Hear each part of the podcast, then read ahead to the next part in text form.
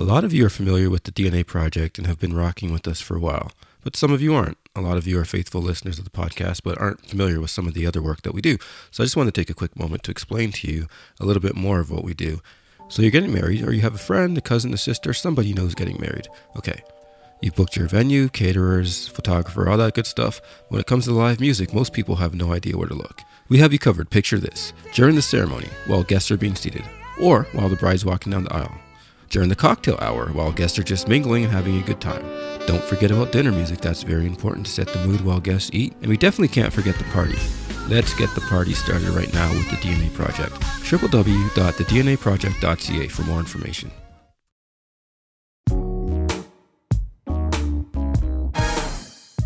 Hello, bonjour, and wagwan, everyone. Thank you for listening.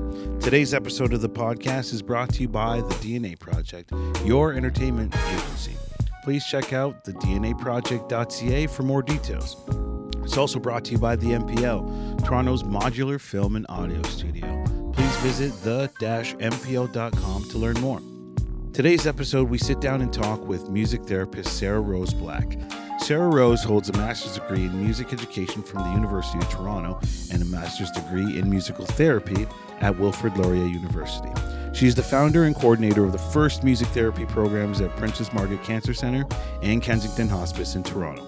She's also a Suzuki music educator, piano accompanist, and singer slash songwriter. In this episode, we dive deeper into the use of music and the therapeutic relationship to promote health and well being. We hope you enjoy it. This is the DNA Airwaves. Hey, thank you so much, Sarah, for joining us. Sorry, it's Sarah Rose, right? It is. It is. Yeah, it's, it's a delight to be here with you both. Yeah, great to have you. Um, we're really interested in talking with you and just getting to know a little bit about what you do. Um, we do appreciate you taking the time. Maybe we'll just get right into it and you can let us know what it is that you do, your position, and just a little background on that would be awesome. Certainly, certainly. So, I work as a music therapist at the Princess Margaret Cancer Center in Toronto and also at Kensington Hospice, which is a 10 bed residential hospice where people are cared for right at the end of their lives. Okay. So, um, my work is as a music therapist and a registered psychotherapist, as most music therapists in Ontario are, many of them. Okay. And I work with people from point of diagnosis at the cancer center right through to treatment, survivorship, end of life, palliative care, whatever the trajectory of what they deal with. I hang out with people and I use live music primarily and therapy to support them through the ups and downs, ins and outs of what they're going through. So that's me in a nutshell. Wow. Right. That's powerful stuff for sure. Um, I mean, just from that, there's probably a lot of questions that I have, but uh, Sure. what inspired you towards music as therapy? So I have a background as a classical pianist. I grew up playing the piano and I knew I always wanted to do something in music. So I did an undergrad in music, specifically music education at the University of Toronto. And I thought, that's it. I'm going to teach. That's going to be my life. And um, right. interestingly enough, as I as I went forward in my teaching life, I realized that I actually cared more about my students' mental health than I did about their ability to play the piano.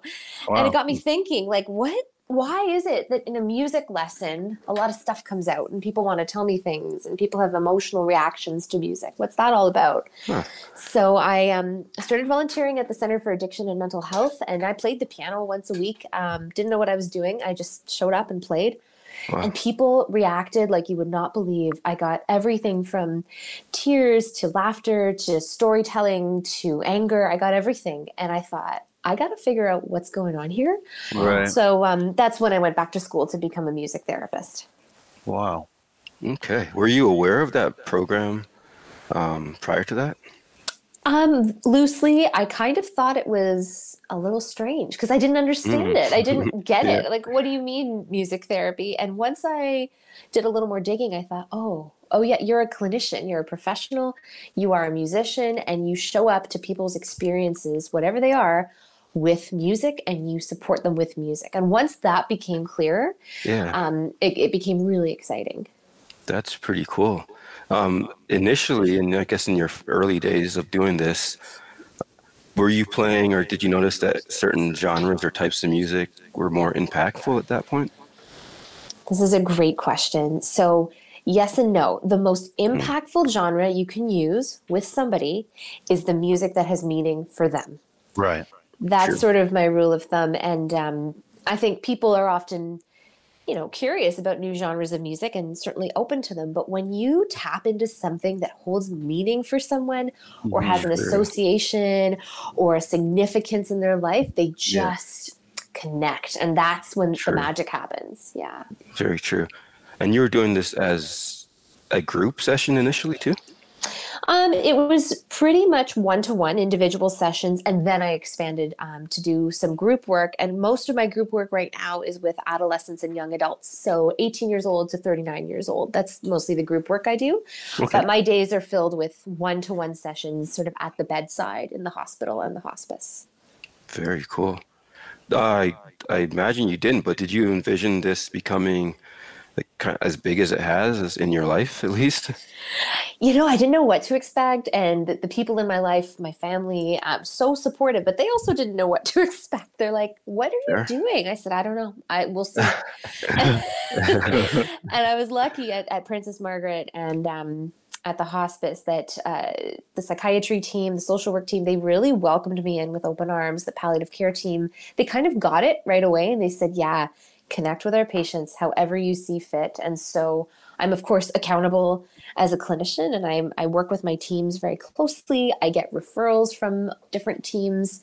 Um, Okay. I, I rarely get a referral because someone likes music. That that that happens, but Right. I get referrals because people are really anxious, depressed, um, symptomatic, Mhm. alone, scared, things like that. Is there a uh, like a particular case study maybe you could share with us without revealing obviously um, the patient or too much information as far as confidentiality, and just like one of the times where music really impacted a particular type of uh, patient that you had? I would love to. Yeah, I um it's interesting when, when when I'm asked this question, so many stories come to mind, but Yeah. I I love telling stories about songwriting because I do a lot of songwriting with people, but 9 times out of 10 9.9 times out of 10 the people I'm working with have never written a song before, have never touched an instrument before. Wow. And I invite songwriting in as a way to express themselves. So people look at me like, I can't write a song. And I say, Right. You don't have to do the heavy musical lifting. I do that. You tell Right. me your story. Mm. So um, I'm thinking about a young woman who we did a lot of live music together for relaxation, but she told me about her son, and her son was two at the time, just a, a really little guy. And she said, I want to give him something that he can always have because I know that I'm not going to be around for the rest of his life. So I'd like to write something for him that he can have at his wedding. So Wow. she and I wrote a song for her son, her two year old son, that he would then be able to play when he got married, whenever that was. Wow. Wow, holy.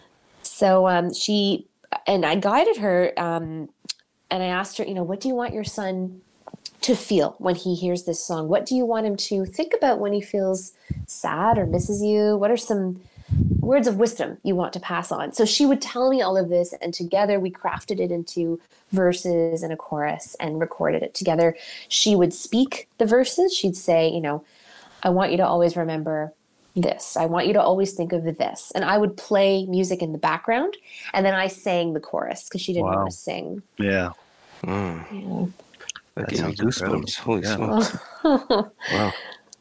I'm not Are you familiar with the? Uh, are you familiar with the Music and Memory organization by any chance? Because I see some parallels there to the work that you do and the work that they do. I am. I am. Would they did they were you interviewing them recently in a little um a we while spoke. ago? We spoke to them a couple months ago, actually. Yeah. I think I saw that. That's awesome. So yes, I am familiar with their work and I think we are all different sides of the same coin as it were or like Mm, different right. elements of the same sphere. Like we're all Yeah. doing the same thing. We just Yeah. approach it differently which is so cool. Um, and that goes for performers and teachers therapists music and memory uh, practitioners uh, researchers. We're all doing the same thing. It's just we're approaching it from different angles. So i love the work of the music and memory folks. Um, i think it's extraordinary Yeah, for sure. Yeah, I agree, which is kind of the reason why we even wanted to have the conversation with you to begin with, because I'm just, we're both so really fascinated at the connection that music and just mental health and Alzheimer's and memory have in general. It's it's incredible, really, really fascinating stuff. Definitely. Uh, so, when you started with the hospital, was this still a brand new program at that point, or did they have something existing? It was. They didn't have anything. And I'm really lucky Wow. that my, my mentor took a chance on me. He was head of um, psychiatry and um, psychosocial care, we call it. Um, so Dr. Gary Rodin said, okay, he said, I'll take a chance on you. And I did a student internship for about a year and a half. So I worked there as a student. And he said, you know, kind of show us what this is and then we'll take it from there i did a research project and hung out with lots and lots of patients and families and uh, by the end of my time as a student there was a, a high demand for the service so then it turned into a position Oh, wow. That's yeah. Can you Okay. share some kind of the research that uh, you have done to show the effectiveness of your work? Absolutely. Yeah. I started out researching um, the experience of being a recipient of music therapy while on a palliative care floor. So we have a 12 bed palliative care floor at Princess Margaret, and I captured people's experiences through interviews and recording our sessions. And the two main themes that came out of that were comfort and connection. They felt so fundamentally comforted by having the music, um, it feeling really connected to this idea of a lullaby, of being soothed, of being cared for without words. So when they Yeah. heard music, live music especially, that's what came up. And really connecting to their um, either their identities, their family members, themselves, to me. There was a sense of really linking. And that didn't happen really with recorded music as much as it did with live music, but certainly Right. there were elements. Um, I recently finished my doctoral research, and that was in the experience of music therapy during assisted dying, which we know is Wow. it's now legal in uh, Yeah. in Canada. So that was the focus of my the last few years. And um, another research project that we're working on is the experience of adolescents and young adults doing group music therapy. So that's been really cool too. Why did you, just out of curiosity, uh, why did you decide to focus on music related to assisted dying? So, great question. When it became legal in Canada and people started requesting it at the hospital, they asked me to be there. And it, it threw me for a loop. I didn't expect that. I don't know why I didn't expect that, but I just thought, wow, why music? Why music as part of MAID is the acronym Medical Assistance in Dying. And I kept getting asked to come to these procedures and to work with these people beforehand and to connect with their family after. And I got really curious and it really affected me being in this work. And I thought, I need to, I need to look at this from a research perspective. So I had the privilege of working with 10 people and their uh, and 10 caregivers that were connected with each person. And I got to spend time with them in the weeks leading up to their procedure and then during their assisted death and then connected with their family after. So lots and lots of interviews. And um, I titled the study Exit Music. And that's wow. Exit been, music. uh, Wow. Is that Oh, after Radiohead? it was very much inspired by Radiohead. I love yes, that good song. call. good call. Wow. That's fascinating, fascinating stuff. I'm really, uh, yeah, I'm, I'm blown away at the connection that music has to our brains. And uh, do you know maybe what it is about live music that might be the a little bit more resonating with people as opposed to recorded music? Yeah, yeah. So I think that, you know, the connections and the associations are they're always strong with music, but Mm-hmm. I always think that it's the it's the reactions I can have and the adaptability of the live musician that I I I notice if someone starts to cry, I slow the music down if someone starts to fall asleep. I um, I watch for reactions and I then can comment on them afterwards or gently explore them with people. Like Right. I've watched, you know, loved ones literally like curl up with their with their person in their hospital bed because they hear a song that meant something to them at their wedding and mm-hmm. wow. and then they can tell me stories and then I can react to that as opposed to the recording is so amazing and beautiful but it won't slow down or stop or hand you a Right. Kleenex box if you start to Yeah, cry yeah. right That's Yeah. true. yeah that physical connection and the energy that's shared in the room is probably so impactful as well. For Exactly. It's it's all about the relationship. Like with any you know psychiatrist therapist counselor that connection you make with someone um, and people have to trust you in order to let you sing for them i think when you're very vulnerable and that trust can often be very therapeutic in and of itself that i show up even if things are crappy and um, i think that's the power of the live music therapist for wow. sure what does your typical workday look like hmm. um, i I'm often in interdisciplinary rounds in the morning. So that means our whole team meets and our whole team discusses every patient. So that happens at the hospice, that happens on palliative care, that happens in bone marrow transplant. So I try and show up to as many team meetings as I can. Um, and then I offer my perspective from what I've seen from the patient, and I often get new referrals that way. So you know, the, the physiotherapist might say, Hey, Sarah Rose, like our guy in this room is having a really hard time with energy and motivation. Can you meet with them? Or, Hey, Sarah Rose, this person is close to the end of life. They probably have a few hours left and the family wanted to have some music. Can you meet with them? So I kind of get I, I, I, triage is the word. I get my referrals. I think about who I'm going to see, and then I've got the day ahead of me to um, connect with different people and have sessions. But right now, I have two graduate students working with me, which is so great. I have that awesome. um, once a year for a few months. And so I'm teaching a lot as well, nice. which is really fun. Yeah. Wow. How do you prepare yourself mentally, uh, daily, or even throughout the day? Mm.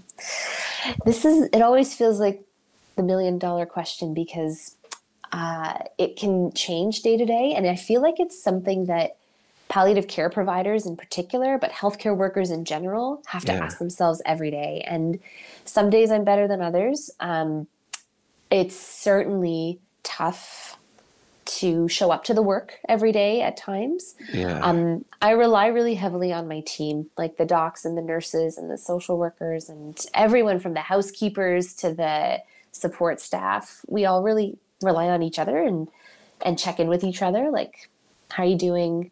Do you need a break? Do you want to talk? There's a lot of that.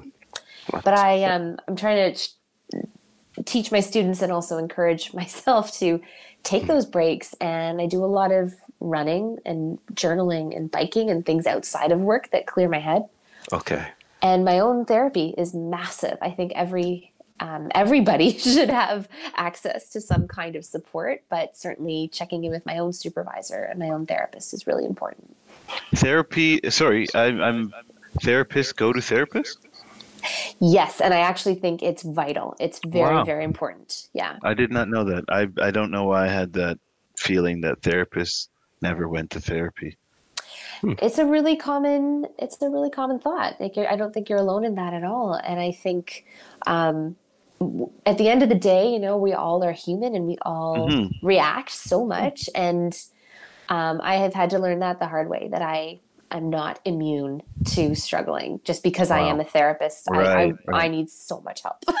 well, we all do. yeah, we all do. We all do. Yeah, yeah, yeah. we all do. That's yeah. uh, that's a great um, perspective to have. That's uh, that's incredible. And also, you um, you, I mean, I guess the darker side of that is. Or, is dealing with loss, right? Because these are people that you work with and understand that they're not going to be around much longer in a lot of cases. That seems extremely traumatic. Uh, how does that affect you? Yeah, so definitely acknowledging the loss and acknowledging as healthcare workers, we have our own grief. Right. And I think it's mm-hmm. important to name it. I think sometimes we go about our days and we do our work and then we we shut down at the end of the day and if we don't revisit it like wow i really miss that particular patient and just naming yeah. it for ourselves and being honest with ourselves it's so yeah. important um, i think avoiding it is really common but i think very dangerous when we avoid how we actually feel mm. um, so i try and honor the the people i work with by again a lot of a lot of journaling a lot of ritual. So, you know, it can be something like when I'm on a run and I'm by the lake, I might pick up a stone and throw that stone into the water and think about one person that I've worked with that has wow, died. Okay. Wow. So, just symbolizing. Um, I've lit candles before at home. Just if, if that person is weighing heavy on my mind or my heart, I try and do something small just to acknowledge them. Um, and then recognize that these people change us. Like in healthcare, you work with people and you never forget them and they affect you. And you just day to day look for different ways to acknowledge that and process that. Wow. In your, um, I guess, in your daily visits with patients, well, before that, do you play different instruments when you're with patients? Ooh, so typically I have a keyboard that I bring in, and it's it's pretty decent what I have. It's not certainly not the same as a piano, but it works really well for yeah. what I need it for. Okay. I sing, and okay. those are my two main resources. But I also play the violin. Um, I play a bunch of smaller, like auxiliary percussion things as well. So I use um, Tibetan singing bowls, which are very resonant. I use small drums if I just want to, you know, sing to someone and keep a beat. Um, but I I don't really play the guitar, which is sort of my like little secret because most music therapists play the guitar all the time. Yeah, it just seems um, so. but wow. I have, you know, ukuleles sometimes if I want something just very small and gentle. But typically it's that keyboard and my voice that are my two main resources. How would you decide what instruments or sounds to use are, are suitable? So much like any uh, clinician would walk into a room and do an assessment, I do an assessment when I meet someone uh, and I just get to know who they are, what their musical preferences are, and what they need from our time together. And that guides me. So often, um, if people want relaxation, cool, I can use my keyboard, I can use my voice. If people have a strong association or want a very specific sound, I try and cater to that. Um, recognizing my limitations, of course. Sometimes I right. will pull up a recording. Like if they want to hear an opera, they want to hear an opera, and nothing right. will yeah, replace yeah. that. Yeah. so um, I do. It's all through my assessment process that I just uh, pick and choose, and um, and just encourage people to give me feedback. Like what what felt good, what didn't, things like that. Yeah. For sure. And over time, have you noticed that there's a particular instrument that seems to resonate better with a certain type of, um, I don't want to say illness, but certain type of patient that you might have? Like, are there characteristics that you know uh, I could probably reach for this yeah, so it depends also if, if people are playing music with me. Like right. it would depend on their physical functionality. Like if they're having pain in their joints, I'm not going to hand them something that's heavy. Right. So um, I have this beautiful drum that Remo makes. It's called an ocean drum. I don't know if you've ever seen it, but it has ball bearings inside and you move it side to side and it just sounds like ocean waves and it's super easy to use. So I might use that if someone doesn't have a lot of energy, but they want to just focus their attention and manage their pain and just distract a bit. Um, but typically, I I just try and stay really open when I'm assessing and not make any assumptions and just get feedback in the moment. So it's it's pretty individual. It really depends on the person. Right. Very okay. Um, I guess we'll just ask you a couple more questions, and uh, I know you have a busy day, so we do appreciate the time you've taken. Definitely. Perfect. Um, Thanks. You know what? What are what are some future plans that you have to uh, expand on the work that you're doing? Mm, I love this question because I, I I love dreaming about a world where music therapy is the standard of healthcare. That it's not a surprise. Yeah. Um, I love when patients kind of have heard of music therapy before, and I love when they haven't because then I get to introduce it. True. But I would love to see music therapy as um, a standard in all palliative care teams, in all hospitals, that uh, it's a therapist is always part of the interdisciplinary team. So I'm hoping to expand this to other hospital sites. Um, I've been very lucky to wrap up my school my schooling recently, so doing more Congrats. teaching as well uh, at the university level would be fantastic, and awesome. just more programming, more music therapy, and more uh, opportunities for students to learn about music therapy. Awesome. What can we do, or what can others that are listening do to help or be involved in any level? Oh, what a lovely question. Um, I always appreciate when people get curious about what music therapy is and spread the word about it. I think a lot of us know about it, but by the same token, though it's about 50 years old in Canada and much older in the States and in Europe, it's still new.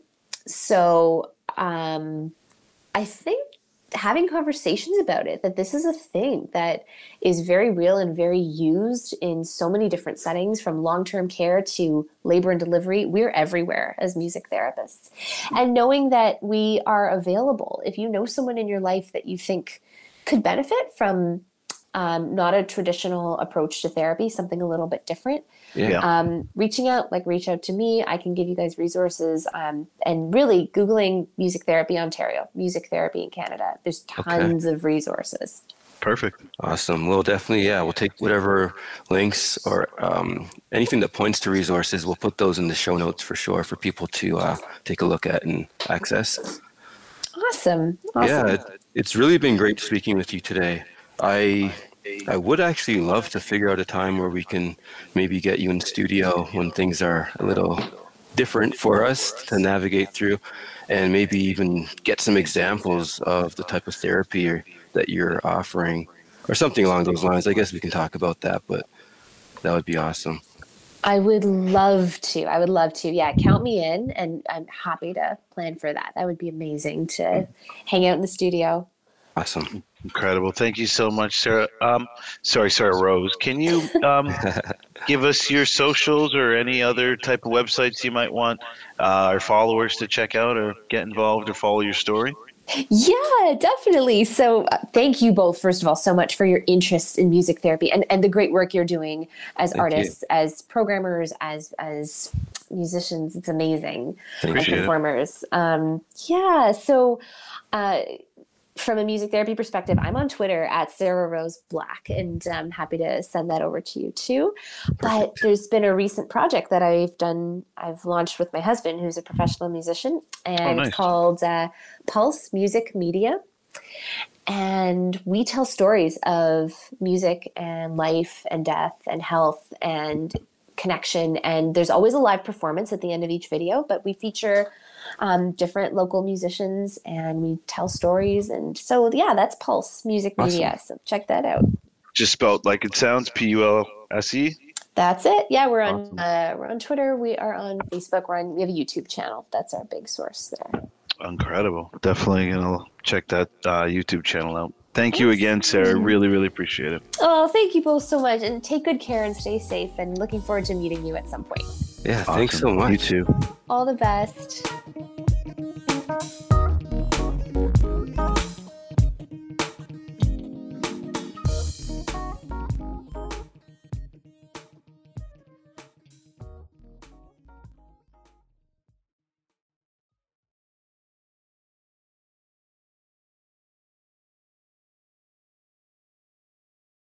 As a podcaster, you know that great content is only half the battle. The other half is finding the right hosting platform to reach your audience. That's where Captivate comes in. With unlimited podcasts, advanced analytics, and personalized support, Captivate has everything you need to grow your audience and monetize your show. Join the thousands of successful podcasters just like us who trust Captivate for their hosting needs. Visit dnaairwaves.com slash captivate today to start your free trial.